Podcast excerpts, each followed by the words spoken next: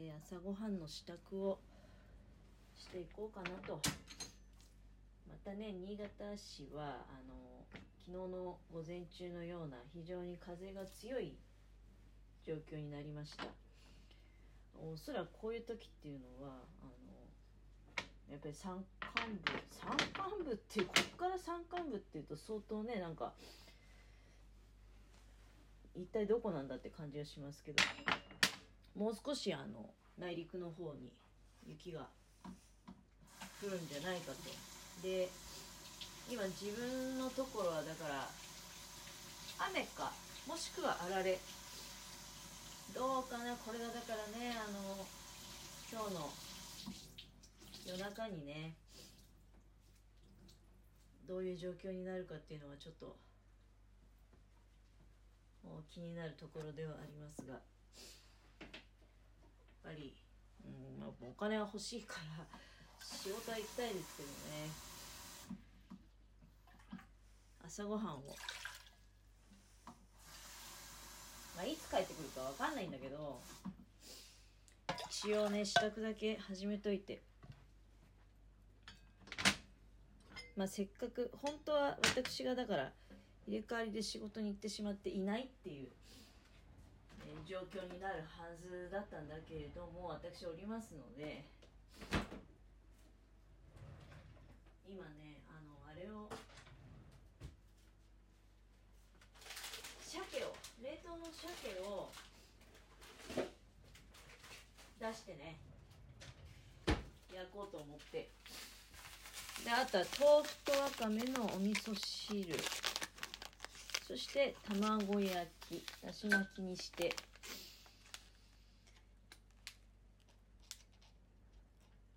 あとそうだね。あとほうれん草があるから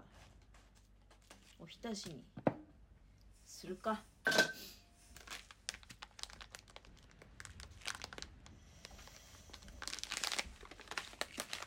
だしをね専用の入れ物にけていってあげようかなと思っ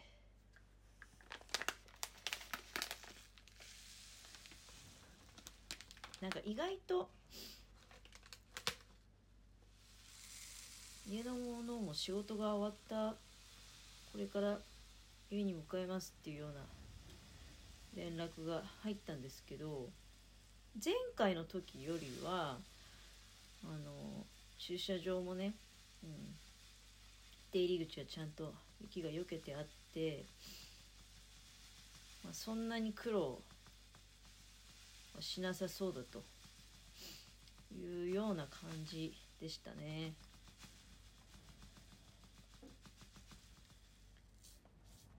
まあだからこそね私なんか多分職場の人から知ったら「え木村さんって出てこれたんじゃないの?」なんていうふうになんかまあ明日は行くつもりだけどね。明日行ってあったら多分「え昨日ってそんな大変だったの?」とか言われそうだけど。いやさっきのおしゃべりで聞いていただいた時にあの分かってもらえると思うんですけど。そのやっぱいろいろ人によってね雪から受ける影響ってそれぞれあると思うんで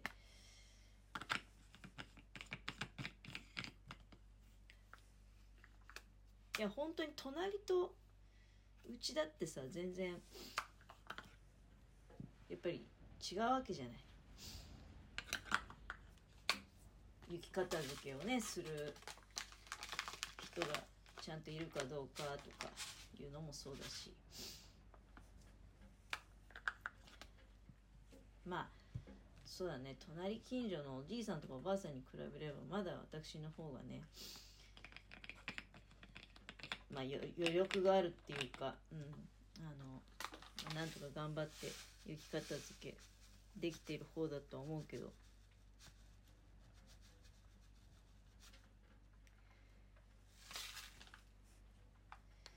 これで年取ったらってこと考えるとゾッとするよね。本当にさ。いやーなんか新潟市って本当冬雪が意外と降らないんだよねっていうのがすごくいいところだったのにこうやって雪降るようになるとねあのいやほんとさっきもさ例えばイベントもさっきあのさっきのおしゃべりでね最後の方にえイベントって十日町でやった方がいいんじゃないっていう話したわけよ、まあ、例えば十日町とか湯沢とかね。なんかまあもちろん日本海側でイベントやりたいってことで多分その想定してるお客さんっていうのは新潟市のときめっせでやるっていうのはまあ多分だけど福島とか富山とかあと山形とかねその辺の人たちを集めるための、まあ、想定だと思うんですけどでも実際はやっぱ圧倒的にさ関東圏の人が新幹線とか乗ってきてっていうのは多いわけでしょ。でそう考えるとなんかユーザーとかの方が近くて ユーザーの近くにそういうなんていうの？あのライブができるようなね施設作ればあちょっとやばいなこれね。しけってる。あのいやだしの素をねなんかだしの素用の入れ物に入れてるんですよ。でその入れ物きれいに乾燥させてたつもりなんだけどなんかこの入り口のところがまだしけってたね。これは良くない。しけりがダムじゃないですか。と乾いた紙でしっかりと水分を拭き取ろう。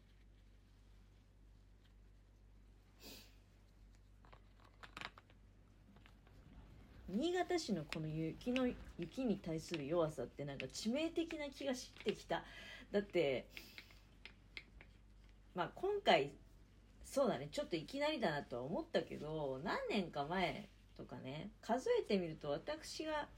まず結婚してここへ越して越してきたあの最初の冬とねその時もすごいもっと今回よりも長期間多分3日未満ってやつだと思うんですよ。雪が降り続いてとんでもない積雪量になっちゃったっていう年があったのね。でそのあとしばらく、まあ、まあ降ってもこんなもんかみたいなのがまあなんとか対応できるね。仕事に行けなくなるってほどじゃないっていうのが何回かあり。で多分3年前の冬に1回あの私がもう仕事行けないっていうねいう状態いきなり来るっていうのがあってそっからなんかねなんか去年もなんだかんだ言ってやっぱりいやこれは大変だなっていうのがなんかワンシーズンに2回か3回ぐらいあってねでだから経験ってそこそこやっぱり積まれていってんじゃないのって気がする割にはね毎回毎回やっぱり道路大変なことになってるわけじゃない？どう見てもね。まあ私から見るとそう思う。やっぱり除雪のやり方はもう根本的にもう街の形が違うからあの十日町とかね津町あたりの除雪スタイルと新潟市の市街地の除雪スタイルを全く同じ形のものにするっていうのは難しいと思うんですよだけどなんかこう何かしらの参考にしてうんなんかやりようがないのかなってどうなのかね。なんかあの新潟って新潟市なの？なんか結構人口が急に減ってきてるって結局新潟市って上越新幹線が東京まで通ってて2時間もあれば東京に行けちゃうもんだから若い人からしてみるとねあの出やすいんですよ。そして出て帰ってこないっていうパターンでみんななんかその首都圏の方に若い人が流出していてで結構著しく人口が減っていってるっていうのを時々ひょいひょいと聞くことがあるんですよ。この雪のに対する弱さってもう致命的に魅力のかけら一つもないじゃんだって新潟市で雪がたくさんあるからって別に雪にまつわるイベントができるわけでもないしねいやいや逆にそのぐらいなんかじゃあ雪これだけ降るんだったらイベントやろうかみたいなそうたくましさもまあ必要なのかもしれないけどただただこうおろおろするだけ、まあ、自分も含めてなんだけどね。っていうのはもう基本的に自分たちでどうにかしてねっていうスタンスだからあのまあ行政とかがね、うん、結構な広範囲で自分たちでどうにかしてねっていう。で本当は主要幹線道路はまあ除雪は入るけどそれとてねもうガッタガタでね。あ正直いやガタガタでも来てくれるだけでいいみたいな状態になっちゃったけど今日の朝なんか。だけどやっぱりガタガタなのはそれはやっぱりガタガタしたとこ走ればムカつきますよね。除雪もうちょっとここしかできないんだったらじゃあここちゃんとしようよとか思うわけじゃない。だからもう疲れちゃってねあのなんかすごいねもうえ新潟いいとこ一個もなくない？ってもうと他のいいイメージみんな飛んじゃうんだよね。雪のたった一日のねあのこのままずさまずい対応っていうか。基本遅いんじゃないかなと思うんですけど。遅い。あのだから前にも話したと思うけど十日町とかって雪降る前からなんかあちこちなんかしないんだけど走り回ってんですよ。でなんか住んでた頃はねなんかこれって意味あんのって思ってたんだけど、まあ、よくよく考えてみるとだからそれぞれの除雪車に支点と終点があってで支点から終点に確実にね雪を運ぶためにはその支点の部分に雪が降る前に行って待機してないといけないんだよね。それをやってたんだなっていうのは思うわけよ。新潟市の除雪体制ってどういう風になってんのかなってあんまりなんか雪ない時に除雪車が走ってるの見たことないんですよ。ってことはそのステーションが支点になっててで走っていくのかなみたいなどうなんでしょうねその辺がねもしかしたら東町とかと同じスタイルで支点まであの空で走ってね雪がないんだけど空で走ってで支点から終点に向かって運行したりとかなんかそういう明確な運行スケジュールみたいなのって組み立てられてんのかなっていうのが対応を見てるとやっぱり疑問になってきちゃうんだよね。